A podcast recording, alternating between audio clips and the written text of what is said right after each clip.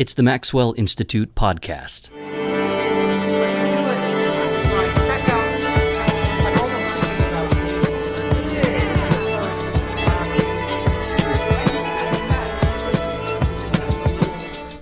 The Dead Sea Scrolls are unquestionably one of the greatest archaeological discoveries of the 20th century. Among the scrolls are the oldest biblical manuscripts ever found, dating from the crucial time of transition as Christianity emerged from Judaism. Renowned Old Testament scholar Dr. John J. Collins recently published a biography of the scrolls as part of Princeton University Press's Lives of Great Religious Books series.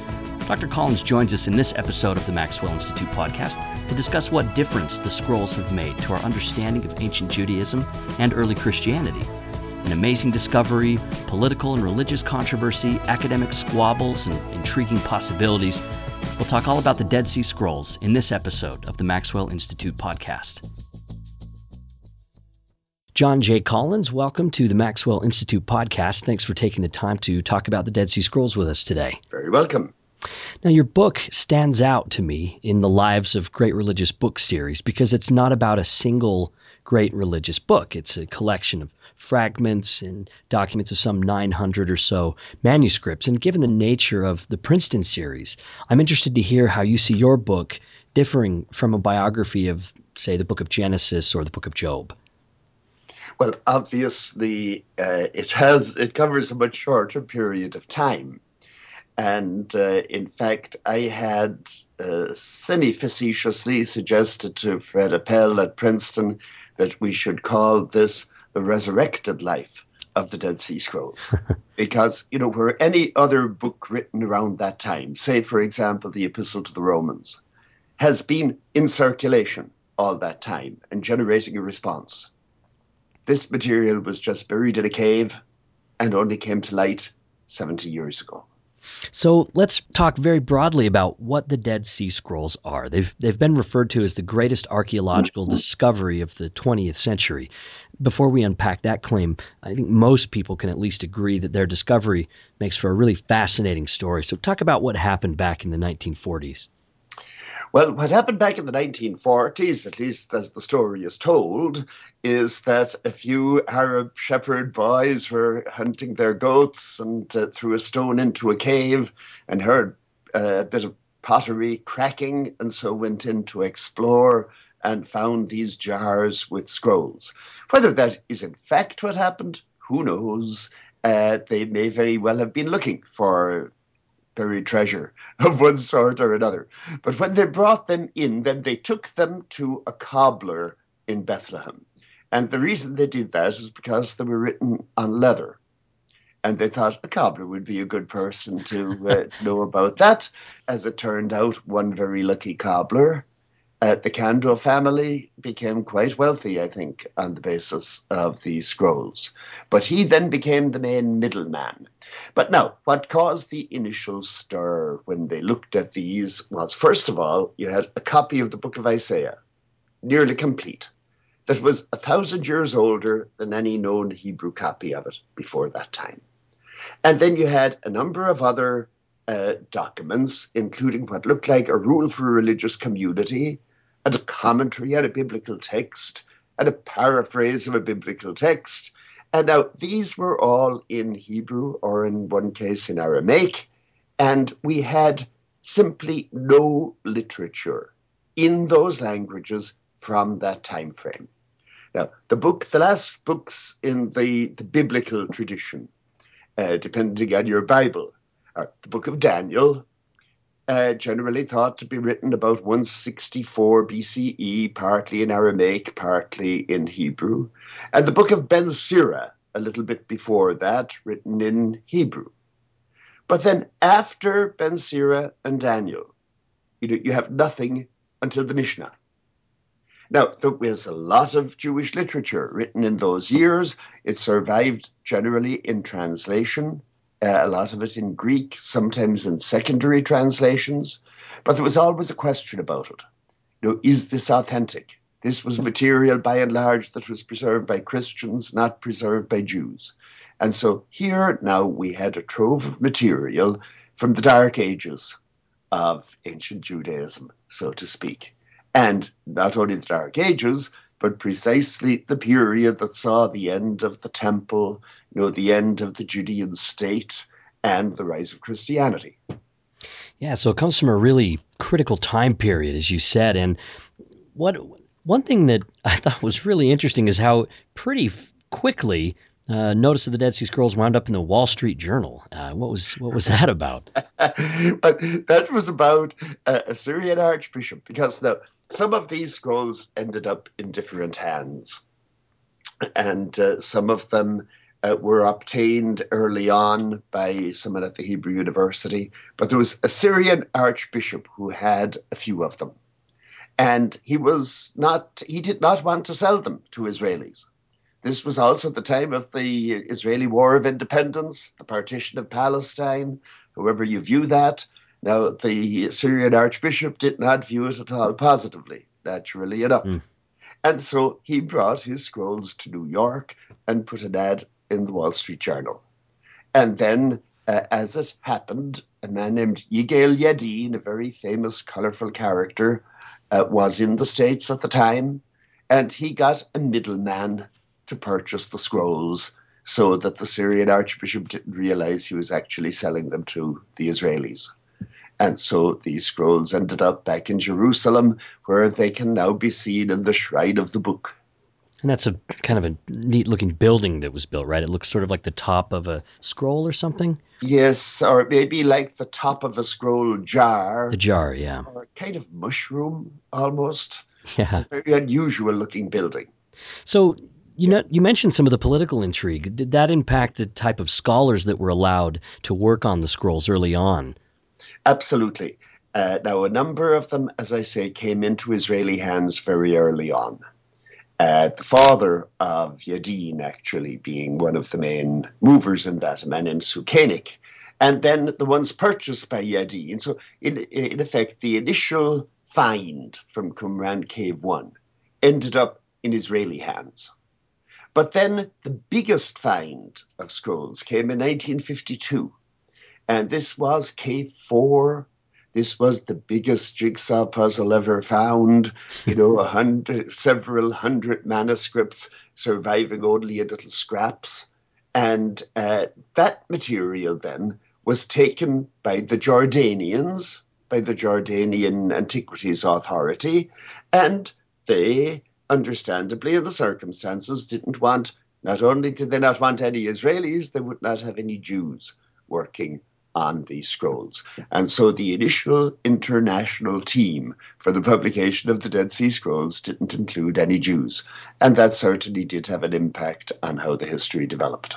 Right, because I think depending on your background, uh, the type of questions that you bring to the scrolls are going to differ, right? That's absolutely right uh, the questions that interested the people who were actually working on the scrolls were largely the points of similarity to early Christianity. It, questions about the Messiah, for example, and indeed questions about biblical interpretation.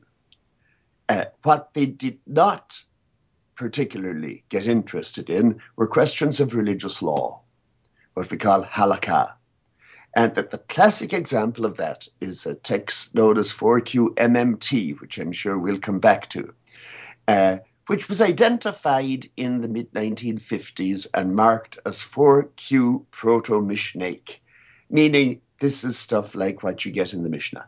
Explain the Mishnah really quick for people who don't know. The Mishnah is one of the classic rabbinic texts, and it's really a compendium of religious law based on biblical law, but interpreting it in detail and spelling out the different implications of it. Then the Talmud, which comes later, is a much more elaborate uh, document of basically the same type.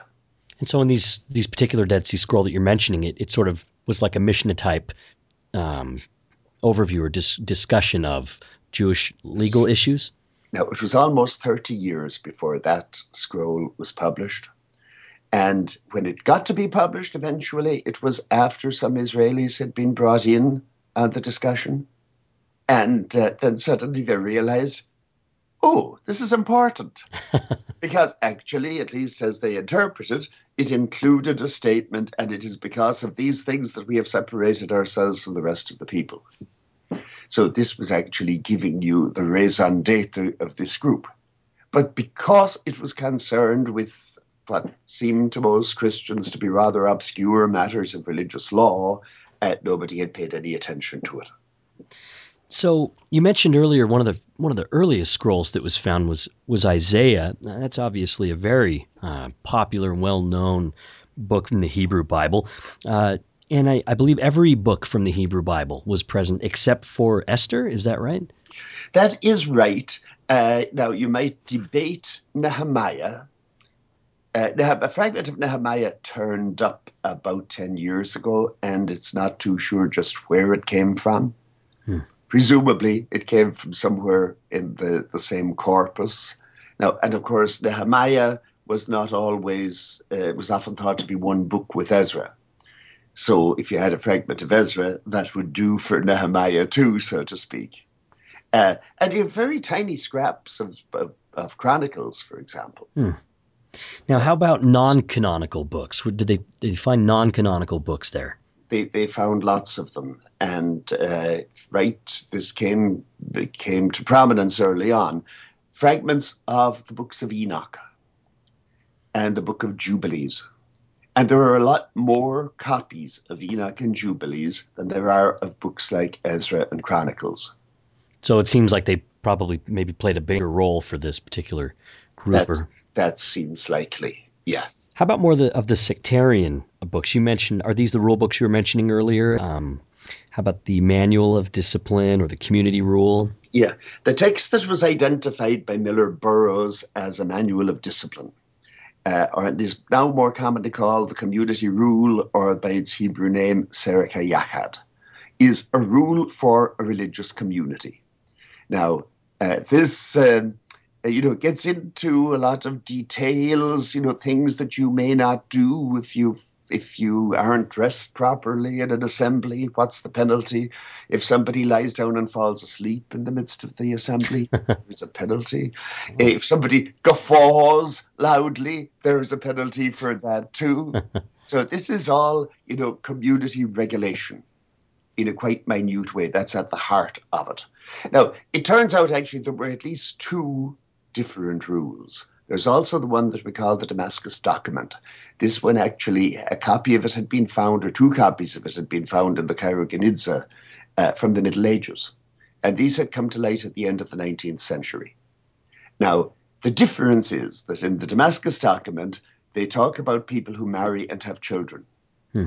And in the community rule, they never mention women or children. Why is that? Well, most people think that it's because the community rule was written for a celibate community. This gets us on to the question of the Essenes, because the Essenes, who have a lot in common with these people, were supposed to be celibate, although the Jewish historian Josephus tells us that there was also a branch of them that married. So they weren't all celibate. But the oddity in the case of the community rule is that they don't say, and those who enter this community shall not marry. Now, some people would argue, reasonably enough, that if you don't want people to marry, that's something you need to tell them explicitly. But on the other hand, this is a text that's obsessed with questions of purity. Now, there is nothing that gives rise to impurity faster than sex. Right. So the idea that they wouldn't even mention the topic is very odd. Hmm. It was written for a celibate community, but I'll grant you it's a debatable issue. Right. The, the Essenes, they've been a particular point of interest. They're the, uh, thought to be the people who are responsible for this large collection of writings, uh, a Jewish sect that was far removed from rabbinic Judaism, uh, and, and maybe even resembled Christianity in some ways.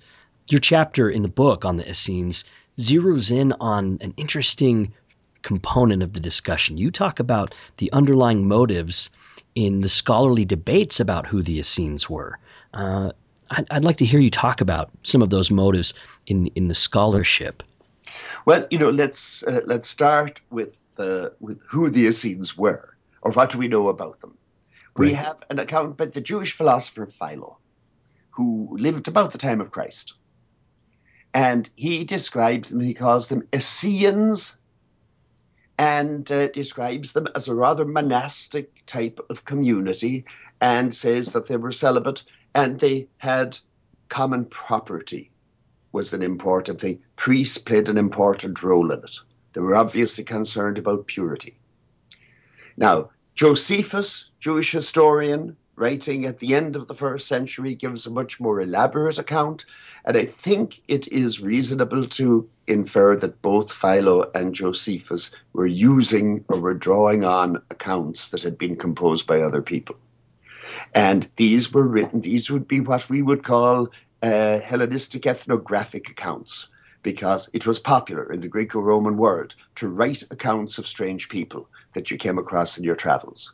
And they talk about the Essenes this way. The third important account was by Pliny the Elder, a Jewish naturalist who died in the, the eruption of Mount Vesuvius because he was curious and he got too close. And he talks about the Essenes, and it isn't even clear that he knew that they were Jews. He seems to think of them as a, as a distinct people. Now, the main things that strike you in these accounts is that you know they live as a community. According to Pliny, they live without any money and without any women. A neat trick. And he says it's a thing that even though nobody is born into this community, it continues on for thousands of years, which was surely a wild exaggeration. But it was a form, they, they had a lifestyle that was rather similar to what you get in Christian monasteries a couple of hundred years later. And that was the really intriguing thing about it, I think. So, back, you know, people always knew about these accounts. Actually, some people in the early church figured these Essenes must have been Christian. And maybe they say that, that they had become Christian and that they had met up with the apostle Mark when he went to Alexandria. What el- what made so, them think they were Christian? Were they like doing baptisms or what sort of things were they well, doing that seemed so Christian? ritual washings, but it was mainly that they had their common property and were celibate. Hmm. Those, I think, were the and a strong belief in an afterlife. Okay. Now, you get a belief in an afterlife also in Jewish texts, uh, the, the cliche is that in Judaism you get resurrection of the body. In the with the Essenes, it's very much uh, immortality of the soul, mm. is the way that it's put. So you know things vacillated then over the centuries, as I wrote uh, in the book. For a long time, people looked on them as early Christians, and then at some point in the the Renaissance, people said, no, no, this can't be. They couldn't be Christians. They must, in fact, be, uh, be Jews.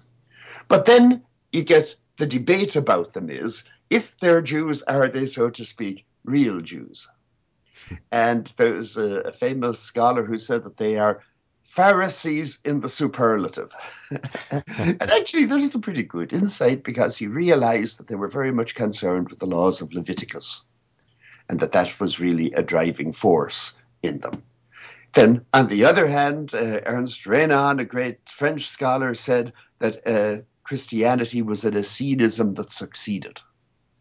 So, emphasizing the other side of the pole, the things they had in common with the early Christians. And then you get a reaction among Jewish scholars where some of them tend to disown the Essenes and say those aren't real Jews and then others, you know, who embrace them and uh, say this was part of the fabric of Judaism at the time.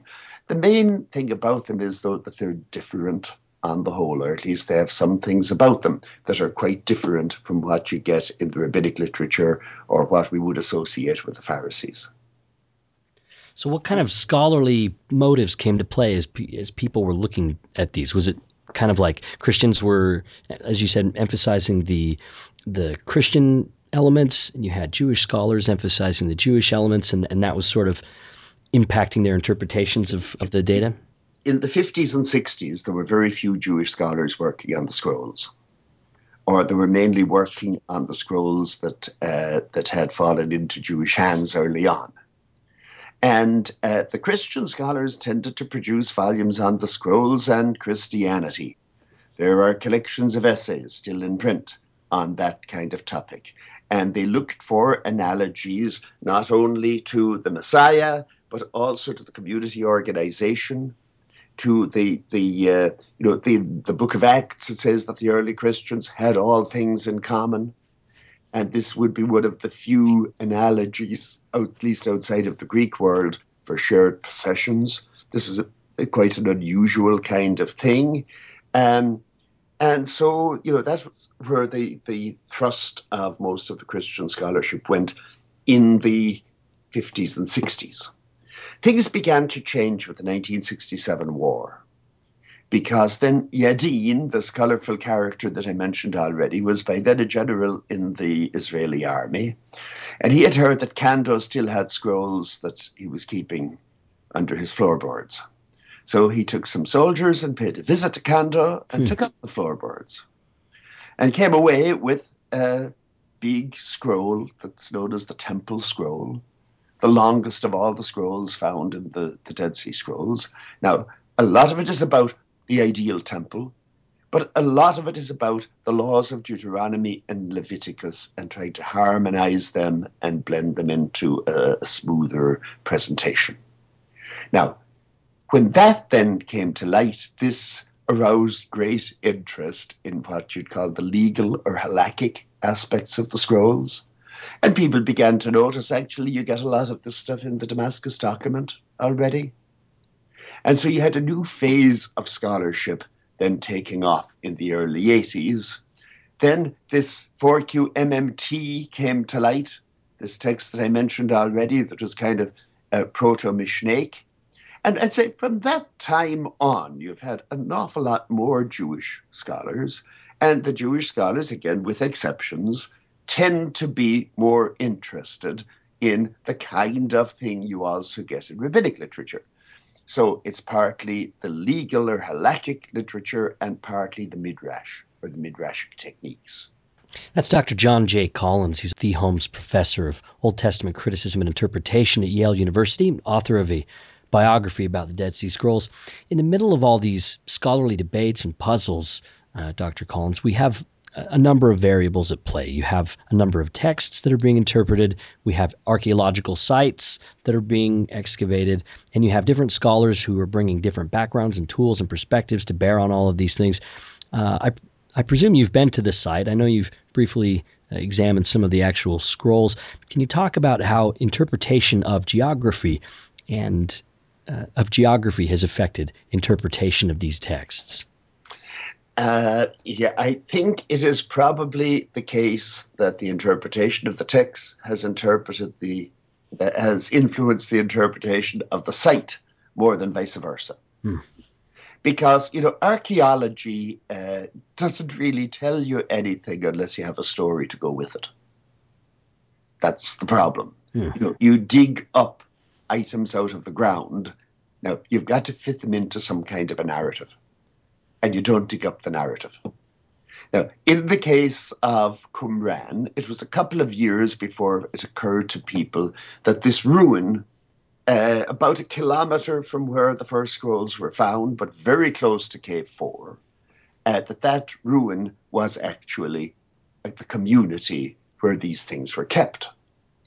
And so then the, the uh, excavation was conducted by a Dominican priest named Roland de Vaux. And he's often now been criticized for imposing a kind of monastic model on the site.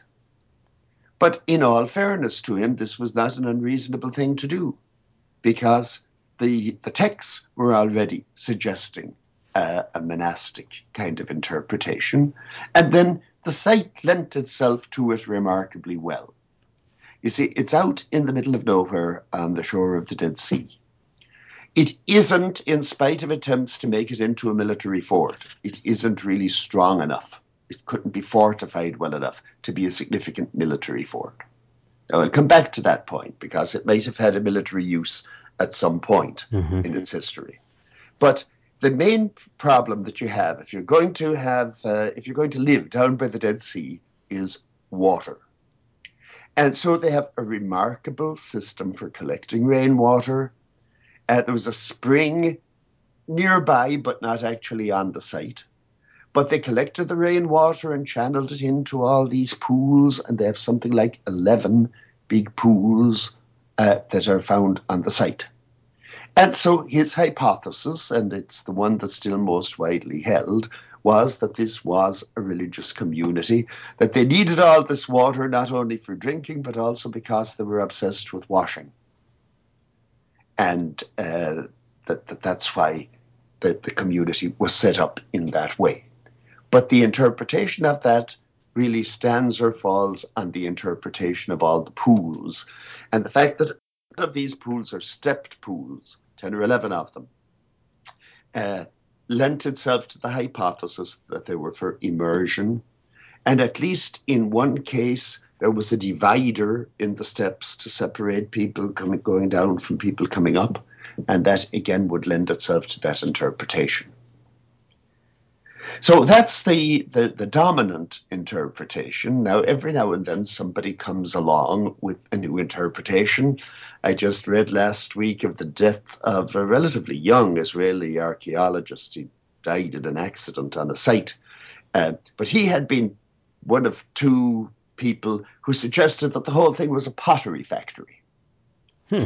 Now, you know, I think that is pretty much nuts. Out in the middle of nowhere. Still in nowhere. And uh, Jodi Magness, who's a, a, very articulate archaeologist, uh, commented, you know, uh, can you imagine transporting pottery? You're making pottery down by the Dead Sea to ship it up to Jerusalem on the backs of donkeys.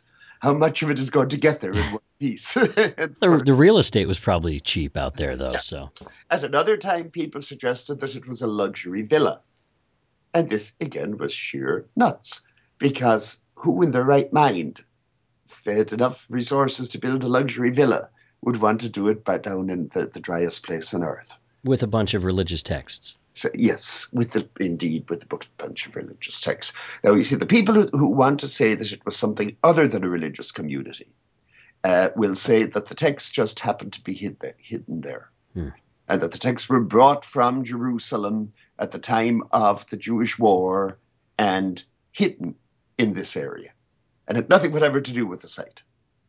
Now, I think there is a small element of truth in that because not all the texts that were found in the Dead Sea Scrolls could possibly have been written at the site.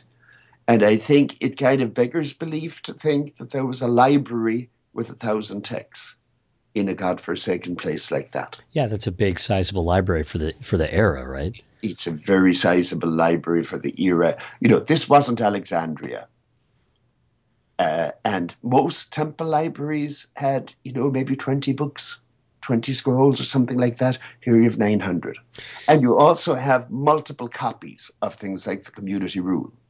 And so I think, while I think there was indeed some library on the site, uh, I think it was the other Essenes who brought these texts from all over the country at the time of the crisis when the, the Roman army was advancing. Was there a scriptorium found on the site? Was there a, a scriptorium where they could see where people were doing copying? This is very controversial. Uh, you know, de Vaux supposed that there was. And he supposed that this was an upper room that had then collapsed. Mm. The evidence that it was a scriptorium was three or four inkwells. Mm. Now, how impressed you're going to be by three or four inkwells depends on your temperament. Do you think a glass is half empty or is half full? So, you know, there are people who will say it's only three or four inkwells. Three inkwells do not a scriptorium make. But then you hardly ever find any inkwells. Oh. So it's quite remarkable because they were metal, and this is the kind of thing that would get picked up okay. over the years. So take your pick. yeah, that's the hard part, right? It's a lot of this comes down to take your pick. But do we have actual evidence of it? No, we don't. You can see photos of a reconstructed uh, scriptorium with uh, these people writing on tables, but it's often pointed out scribes in antiquity tended not to write on tables. They squatted and had tablets on their on their lap. And so, no, we don't really know. I think it's likely that there were some scribes there who copied some texts, but certainly not the whole thing. Okay. Next, I, I want to explore a little bit more detail about Christianity and Christianity's relationship to these scrolls. And this is one of your chapters covers this. Um, in the fourth chapter, you observe that a lot of people were excited by the similarities between the scrolls and the New Testament. And you've mentioned a few things uh, along the way here, but let's look a little closer. For some scholars, this suggested that Christianity wasn't unique, like you said, that, that it was just successful Essenism, basically, that, that it was merely derivative. Christianity's not so great. Here we have proto Christians who are kind of doing their own thing, and other scholars saw this continuity as evidence that Christianity legitimately fulfilled or grew out of. Judaism. What are your thoughts on these types of responses to the data? Well, first of all, let's talk a little bit about what the similarities and the differences are. Uh, there are, you know, hundreds of interesting parallels to the New Testament that you can find in the, the Dead Sea Scrolls. I mentioned one or two of them. There is an Aramaic text that says of somebody, Son of God he will be called, and Son of the Most High they will name him. This is the Aramaic equivalent of a passage in the Gospel of Luke. Now, if this were from a biblical text, nobody would doubt that Luke was citing it everybody's a bit nervous about supposing that Luke was citing a text that we didn't know of at all until the Dead Sea Scrolls were found. Uh, there is another one that talks, says, Heaven and earth will obey his Messiah, and then talks about the wonderful things that the Lord will do, as he said, he will heal the sick, raise the dead. And this reads just like a passage in Matthew chapter 11. But there are hundreds of details like that.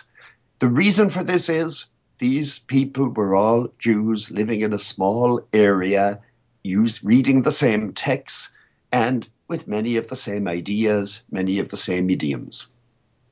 On the other hand, there is another side of the scrolls, and this is the halakhic side. That and that this is the stuff that came to the fore now with 4QMMT. One, my favorite example of the, the kind of issue that caused these people to separate from other Jews was it's all about purity. And one of them was the purity of liquid streams. If you pour water from a, one glass into a second glass, and the second one is dirty, does the impurity travel upstream? Now, I had never in my life worried about that. On the other hand, I have a son who's a scientist, and he tells me he worries about that kind of thing all the time. Oh, yeah, right. Maybe maybe they were on to something, but you know, this was uh, utterly an unchristian preoccupation. Yeah. No, Jesus, we're told, said that it isn't what goes into a man that makes him impure; it's what comes out of it.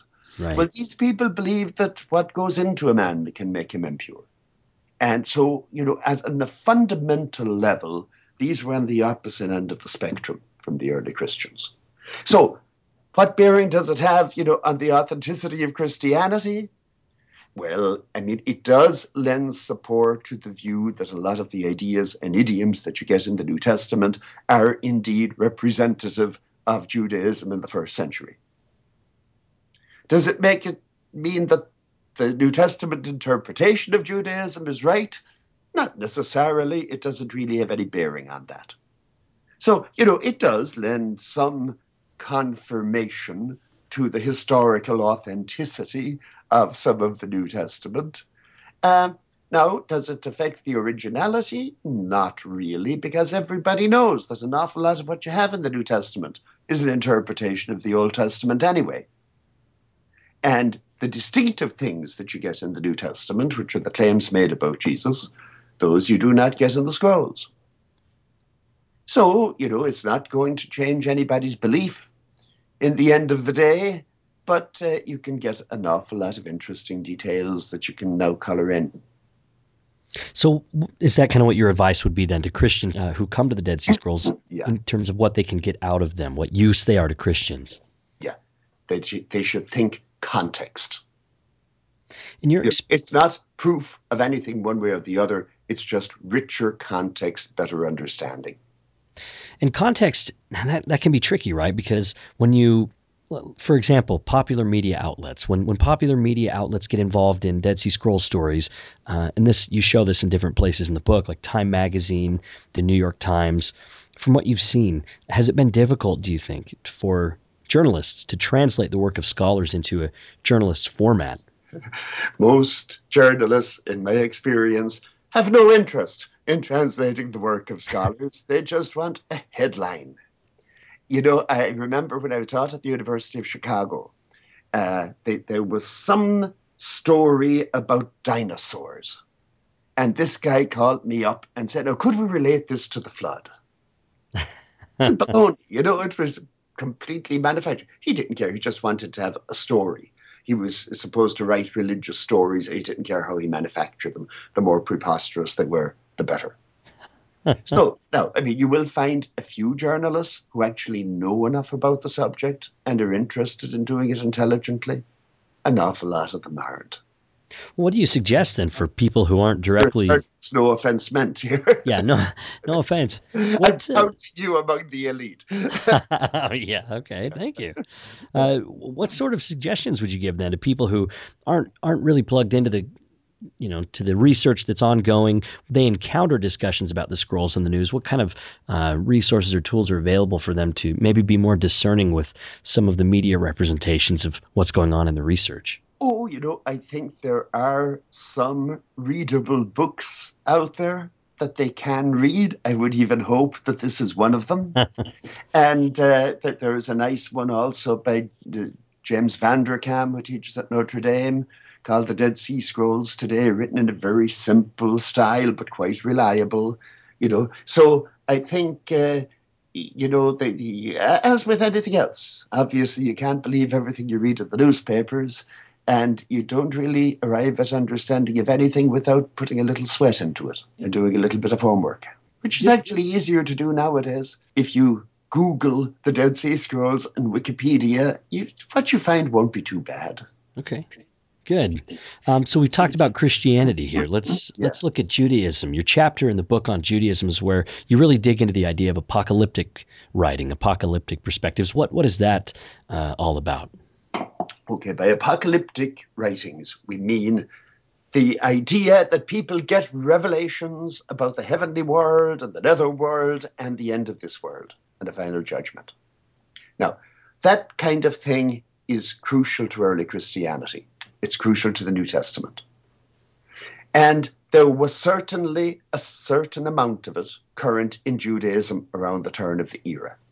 Now, the debate has been how typical of ancient Judaism was that. A lot of these apocalyptic writings, like the books of Enoch, were preserved by Christians and weren't preserved by Jews at all. When a lot of these came to light in the 19th century, and then around 100 years ago, a couple of scholars tried to put all that together and paint a picture of Judaism that was mainly based on things like the books of Enoch. Now, some of the rabbis reacted very negatively to that and said, no, this is marginal stuff that we didn't even preserve. If you want to know about Judaism, you read the Mishnah and the Talmud. These are the traditional rabbinic writings. Everybody knows those books were compiled a couple of hundred years later, but the idea was that they preserved the oral tradition. Now, with the Dead Sea Scrolls, you got the possibility of checking. And actually, what the Dead Sea Scrolls have shown is that the, both sides were partially right. Because a lot of what you get in the rabbinic literature, you can see the beginnings of that in the Dead Sea Scrolls. But also, there is a whole apocalyptic side. There's a, a scroll called The War of the Sons of Light Against the Sons of Darkness, which is essentially directions for how you should line up for the final battle. This is great apocalyptic stuff. You have a very strong expectation of an afterlife.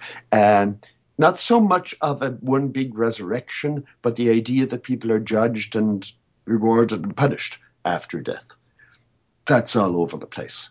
Uh, in the community rule, you have the idea that the world is divided between two spirits, light and darkness, and that it's a struggle between these two. Now, the, these are ideas that survive much more strongly in Christianity than they did in rabbinic Judaism. So, yes, you know, Judaism in the period of the scrolls, and, you know, none of these scrolls is later than, than the middle of the first century of the Common Era. So, what we're talking about is the last century before Christ and the first century afterwards.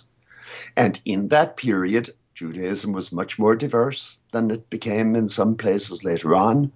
Uh, but you did already have the rabbinic side of things, but you also had the apocalyptic side. And so you can uh, you can claim some truth for both sides of the argument. Why do you think the apocalyptic sort of faded out in Judaism over time, and in Christianity it seemed to have a little bit more staying power? You know, in part, I think it was because it became associated with Christianity that it faded out in Judaism. The reason that is often given is that at the end of the first century, you had a big Jewish revolt against Rome, and then you had another one in the early second century. Now, the apocalyptic books were telling people that when it came, when push came to shove, God would send his angels to deliver his chosen people. And they didn't show up. Hmm. And I think people were disillusioned with that kind of apocalyptic idea and with messianic expectation for the same reason. And a number of the rabbis said, forget about that stuff, keep the law, study the law, keep your eyes on the ground, and don't worry about these these long-term speculations. Let's talk about some of those Jewish messianic expectations, because that also kind of bears on on the Christianity angle as well. What sort of expectations did they have for a Messiah? Actually, you know, there are a number of different ideas because in the scrolls they talk about not only a, a royal Messiah, but also a priestly Messiah. And in a couple of cases, a prophetic Messiah. And in some cases, you even have a heavenly Messiah. But there was a standard description. If you talked about the Messiah without further qualification, what you were looking for was somebody who would restore the kingdom of David drive out the foreigners, mainly the Romans in that period. In order to do that, he must be a mighty warrior. He could slay the wicked with the breath of his lips. It doesn't have to be with his arm, but he does have to slay them. So he's a violent figure and somebody who is to clear out the infidel and pave the way for the restoration of the proper Jewish cult. That's your standard issue description for the Messiah. It's based on a number of passages in the Hebrew Bible. Balaam's oracle about the scepter and the star is a classic one, where he's supposed to smash heads. So it now, seems like Christianity had an uphill battle then. I mean, they, they had a yeah. Messiah who obviously didn't. Um, yeah, and you figure if that was the job description, why would Jesus even apply? Yeah, right. Uh, I think there are some of the, the sub traditions in the scrolls throw some light on that. When you look, for example, at the, there is this text that talks about heaven and earth will obey his Messiah, and I take that to be talking about uh, a messianic figure who is more like Elijah. Now that's much closer actually to what you get in the in the Gospels. And I think what happens with Jesus is he goes around talking about the kingdom of God is at hand, and his followers get excited, and they figure if he's saying the kingdom of God is at hand, he must be the one who's going to bring it. Hmm. And now that leads to some confusion of expectations. And then you have the story of the triumphant entry into Jerusalem, and then then this leads to his crucifixion. The Romans had a formula for how you deal with people like that. Yeah. So now, you know, whatever was going on in Jesus' head is a much more difficult question to get at. But I think it's not so difficult to see how the perceptions arose. And then after he was crucified, what happens in the case of Jesus is that they say, well, he mustn't have been that kind of Messiah. Let's go back to the scriptures and see if we can get another job description for which he'd be better qualified. And that's where you get, you go back to one coming on the clouds of heaven, like the Son of Man in the, the book of Daniel, and that kind of thing. So, what else have scholars of Judaism been doing with the scrolls um, more recently? More recently, there's been an awful lot on the continuities between the scrolls and rabbinic Judaism. I would say that's probably the growth industry. Because for a time they were trying to really sort of separate those, weren't they? Saying that this was an outlying. Yeah, but I think the the uh, tendency. I mean, even people who might still say they were very different, but still, it's the comparison that interests them. Now, I mean, there's a whole range of other topics then that uh, that you can get into as well. But I would say you know, there's probably been less interest in recent years in the underlying history, although that is a great interest of my own. What seems to be the hardest thing to nail down, though? I mean, as you were talking about earlier, you got you look at the data and you kind of take your pick. Well, it's hard to nail down because they don't name names, and they don't they're, they're, they don't tell a story. Now, you know, it's quite clear that they had this movement. There was a figure in that movement that they refer to as the righteous teacher. That's all they call him. They don't tell you his name. And then anything they say about him is going to be draped in biblical allusions, so, which makes it doubly hard to figure out what was going on. And he had a nemesis too, right? And he had a nemesis, the wicked priest. Now, uh, I think, you know, the best clue to that is when you ask, why was it that this group separated from the rest of Judaism? And that turns out to be because of purity issues, because of the interpretation of the religious law. And so one can safely enough conclude that's the kind of thing this righteous teacher was doing. Uh, this text 4QMMT that I mentioned a couple of times uh, was initially dubbed the letter of the teacher of righteousness to the wicked priest, because it seems to be an appeal to a high priest or a ruler in Israel to accept the sectarian interpretation of the law and they didn't. Now, we know, in fact, there was a shift in the about 75 BC. There was a, this was in the time of the Hasmoneans, the successors of the Maccabees. And a king named Alexander Jannaeus had ruled for about 25 years. And when he was dying, he, all the time that he lived, he was at war with the Pharisees. He did not see eye to eye with the Pharisees at all. But he, when he was dying, he told his widow, Make peace with the Pharisees. It isn't worth it. And so she did. And she appointed one of their sons, Hyrcanus II, as high priest, and he adopted the Pharisaic interpretation of the law. I think that was the dispute with the wicked priest. Hmm. That the Essene leader wanted him to adopt the Essene interpretation, and that, to a great degree, agreed with the interpretation of the Sadducees. Some and that, people, the fact that he didn't, that's what made him the wicked priest. Some people have tried to connect the the great teacher uh, with Jesus or with John the Baptist. What kind of things uh, suggest that that connection isn't likely? Well, because the teacher is obsessed with purity. You know, he's he's a, a community man that he's doing is setting up a hierarchical community where everybody bows when they meet somebody older than them and everybody behaves with proper deference. John the Baptist wouldn't have lasted a week. in that. I think he'd have been out on his ear, and Jesus too, probably. Yeah. you know, that, that this was not their mindset at all. They were really coming from the other end of the spectrum. So it's almost like the Essenes are sort of like super Pharisees. They're like that's yes. Sorry, the Pharisees aren't doing good enough, so we need yeah, to. this was the phrase of Emil Schurer, a great German scholar a hundred years ago. There's also something though about the Pharisees where uh, I think a lot of uh, Christians take their views of the Pharisees uh, just from the New Testament, right? And the New Testament is very um, aggressive in denouncing the Pharisees.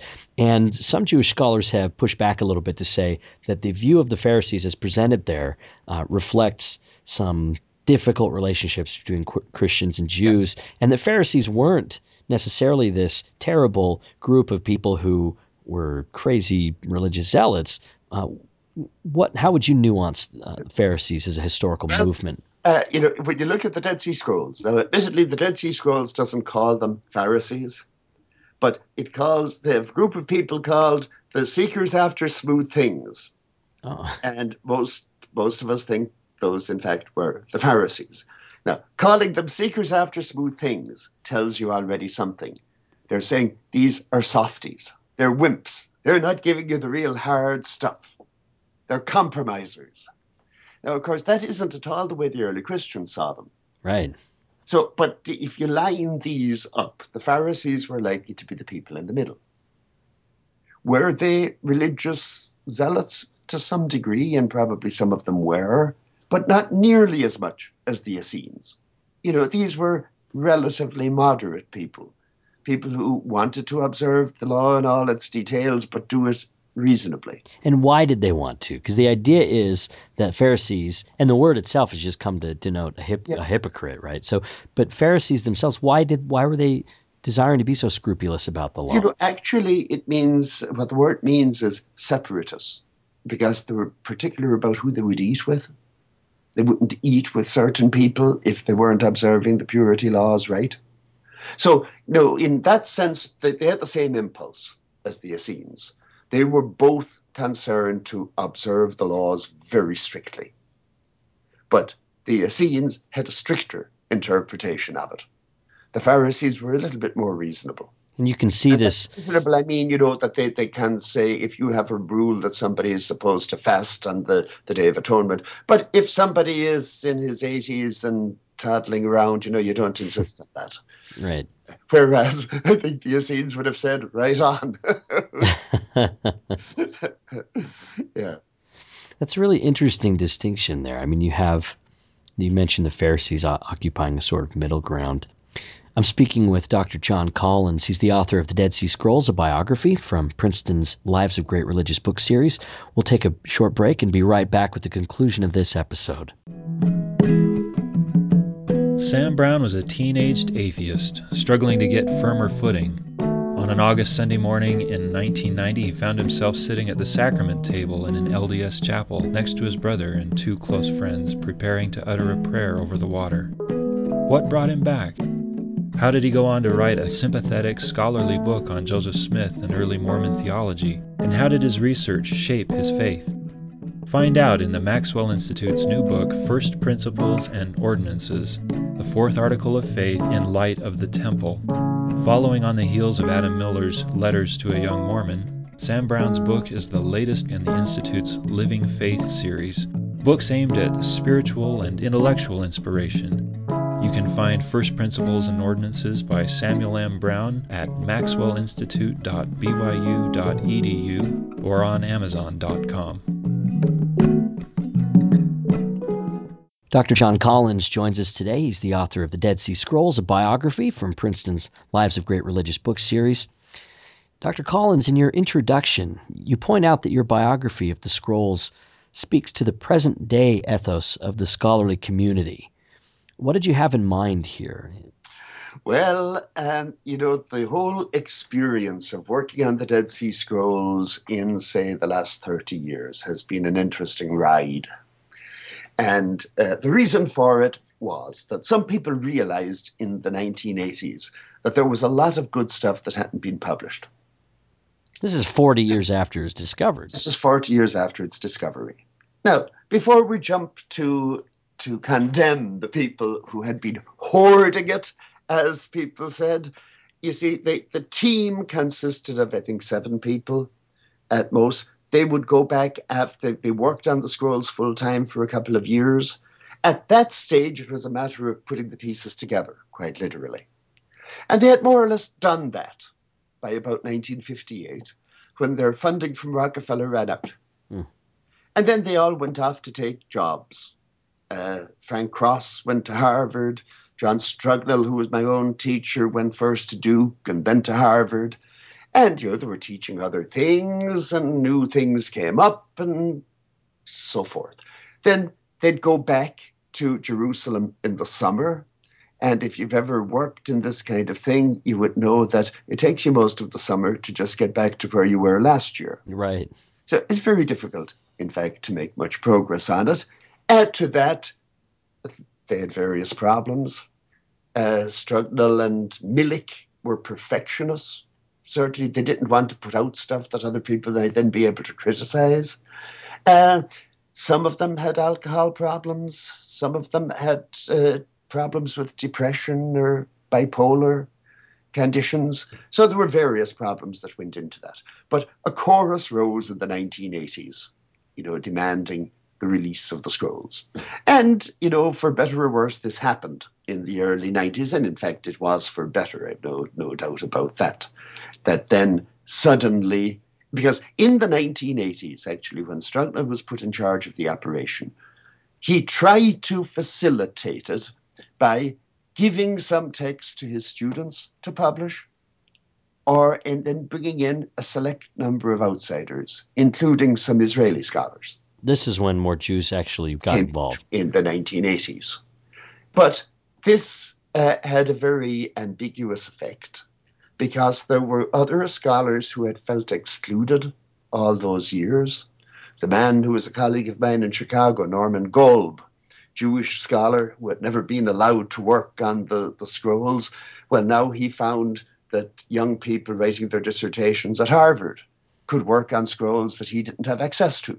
Yeah. And this just infuriated him all the more. And so things got nasty for a while. Now, normally, we're a fairly civilized community of urbane people who get along nicely with each other. But that broke down in some quarters in the early 1990s, and there was quite a bit of vitriol around. Uh, now, Strugnell was the, the, the target of a lot of it. And he had a breakdown in the early 90s, and I thought the, um, the reaction of some scholars to that was probably the ugliest thing I've witnessed. Like he had some sort of mental break or something? He did, yeah. You know, he, he was bipolar and uh, he had a breakdown. And people talked about it in in publications, yes, or in the book too, because uh, he had to. He was put on medical leave from uh, from Harvard. Hmm. Now, what uh, what triggered this was he gave um, uh, an interview to an Israeli journalist, who had the Israeli journalist, I think, went in with the idea that this man is anti-Semitic and he goaded him. And Strugnell, who was quite probably drunk at the time, fell for the bait mm. and said, or was reported to say, that Judaism is a horrible religion that ought not to exist. Now, this is not good copy. No. he published this in a paper in Jerusalem, and reasonably enough, people say, Why on earth is this man in charge of publishing the Dead Sea Scrolls? And in truth, you know, he was not in any condition to be publishing the Dead Sea Scrolls at the time, and, and he was removed from it. Most of those of us who know, knew the man well, including several Jewish scholars, did not see him as anti Semitic you know, he was an old-fashioned Oxonian who think things are either right or wrong. Mm-hmm. Christian, if Christianity is right, Judaism is wrong. There are millions of people out there who think that way, but who would never put it the way it was put in this interview. And he wouldn't have done it, I think, if he had been in his right mind.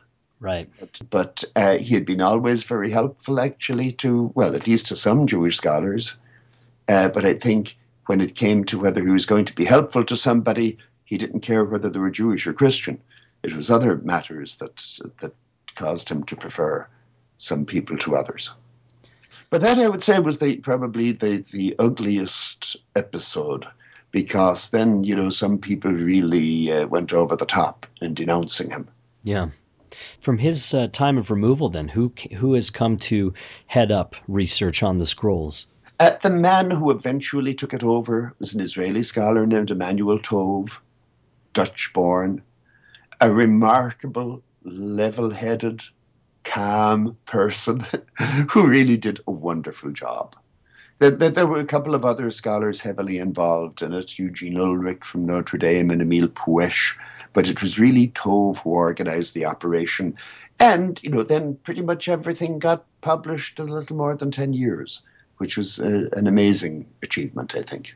Where are all the women in Dead Sea Scrolls studies? Are, are there any women there, that have been? There, there were a lot more of them now than there were before that. Actually, again, Strugnell was the first to bring women into the operation uh, with the, a Jewish scholar named Devorah Dimant. And then a number of the students who were given scrolls in the 1980s by Strugnell and Frank Cross were women. Uh, Eileen Schuller in Canada has become very prominent. Uh, and then, you know, in the next generation, there are, you don't stop to think whether somebody is male or female. Basically, you know, there are plenty of both. Right. So there have been several efforts also, I think, over the past two decades to make the Dead Sea Scrolls available in digital form. Uh, one is the Dead Sea Scrolls Electronic Library uh, that is produced was produced by the Maxwell Institute here and published by Brill. Uh, another is the Israel Museum's online digital Dead Sea Scrolls project with the help of Google Cultural Institute. What is the impact of these types of digitizing projects on the life of the Dead Sea Scrolls? Uh, well, you know, it's wonderful because nowadays, if you want to check a text, you can do it online. You don't have to buy a ticket and go to Jerusalem and squint through a magnifying glass and not be able to see anything anyway at the end of it, which is how it was until mm. until relatively recently. So I think it's a wonderful development. Um, has it transformed the work that's being done? Maybe not necessarily, because by now most of the stuff is pretty well published, and you can, if you're working on it, you're likely to have the books and you know, you can do that anyway. But it's certainly a positive development. How about for students? It seems like this is a way to sort of further democratize research on the scrolls and put, make them even more accessible. It is indeed, and indeed, you can now bring it into the classroom. You know, so everybody doesn't need to own a copy of the discoveries of the, in the Judean desert. Uh, you can get these things online and you can put up pictures of manuscripts and discuss the actual scribal techniques. Uh, that's all wonderful. So, you talked briefly uh, a moment ago about avenues for future research for Jewish scholars. What do you see as um, some of the future research ambitions of Christian scholars and, and scholars, just regular scholars who don't necessarily affiliate with any religious tradition?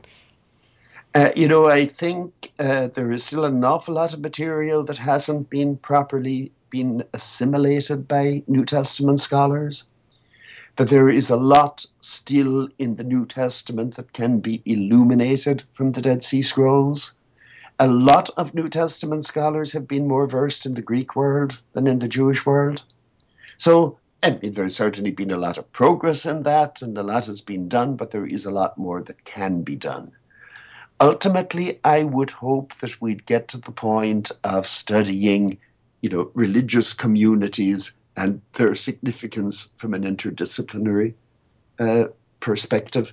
I, there's been there have been a few interesting ventures in the sociology of sectarianism, but I think there's a lot more that can be done about that. Uh, there is a lot more that can be done with the mysticism of the scrolls by taking the scrolls, you know, as a test case of a broader phenomenon that you will also find in other cultures. And uh, I think, you know, the more we do of that, then the, the more the old question of are they Jewish or are they Christian uh, becomes irrelevant. Hmm. You know, it's, uh, it's a common pool that they were coming out of. What have your studies of the Dead Sea Scrolls meant for you personally, perhaps uh, with regard to your religious reflection? I know you have a Catholic background, or on your thoughts on the human condition in general, or in your academic life. Just what have the scrolls done for you personally? Well, you know, I would see them very much as one test case among others. Uh, I'm not sure that I've learned much from the scrolls that I wouldn't have learned from other Jewish literature of the time. Uh, but at the same time, you know, it does fill in a lot of details. Uh, the the kind of the view of the world. I mean, I'm still more impressed with the apocalyptic side of the scrolls, and that is, you know, a view of this world as a very transient place, where you're trying to construct what Peter Berger called a sacred canopy, you know, a structure of meaning to get you through it. And this is what I think they were doing. Now, of course, the more test cases you study, the more you realize that nobody is giving you factual answers. That what you're dealing with are symbolic constructs of people trying to make sense out of life. And they do this with whatever resources are available to them in their own tradition. And that's what these people were doing too. Thank you for that. Last question. You've you've been a prolific author. You've written a lot of articles and books. What kind of things are you working on right now? Well, the big project that I'm working on, and I hope people can expect it eventually, is that the role of the Torah in the formation of Judaism in the Second Temple period. Going back to the time when they first come back from Babylon, because as far as I can see, initially they didn't have a Torah at all. You don't read about that in the, the prophets of the period right after the restoration. Now, I would still think it existed by then, but it hadn't yet come to that kind of, of prominence. In the biblical tradition, it's Ezra is credited with that. Uh, Ezra is a shadowy enough figure, but he does seem, or at least somebody in the Persian period, seems to have said, This is the official statement of our way of life. Now, for a long time, what that means is uh, there are certain things in it, like you keep the Sabbath, you get circumcised, you go to the temple, you keep the festivals, and you can pretty much reduce the Torah to that. It doesn't mean you read all the details. Then, in the time of the Maccabees, there was an attempt to abolish that. And there was a reaction against that. And I think the Essenes and the Pharisees actually are part of that reaction, where they say if some people are trying to prevent us from doing this, we've got to be sure to do it all in every detail, and we should be reading every jot and, jot and tittle. And so you have a huge change, I think, in the way the Torah was used in that period. But, you know, that still never settles it on its own, because, as for example, in the Dead Sea Scrolls, you still then have to have another structure of meaning to say why you should read it your way. And that's where the apocalyptic side of things comes in. So that even as people say it all depends on how you're interpreting the details of the Torah, they will say, but you really need a higher revelation, or you need an allegorical method, or you need something else. The Torah in itself is never going to do it on its own. So that's what I'm working on. Sounds like a big project. Is it uh, multiple books, a single book? What kind? No, it'll be one book. Just the one. Okay. One book. Right now, it's it's a, a series of articles. Good. That's uh, Dr. John Collins. He's the author of the Dead Sea Scrolls, a biography from Princeton University Press's Lives of Great Religious Book series. He's the Holmes Professor of Old Testament Criticism and Interpretation at Yale University. Thank you for joining us today. Thank you. It's been a pleasure.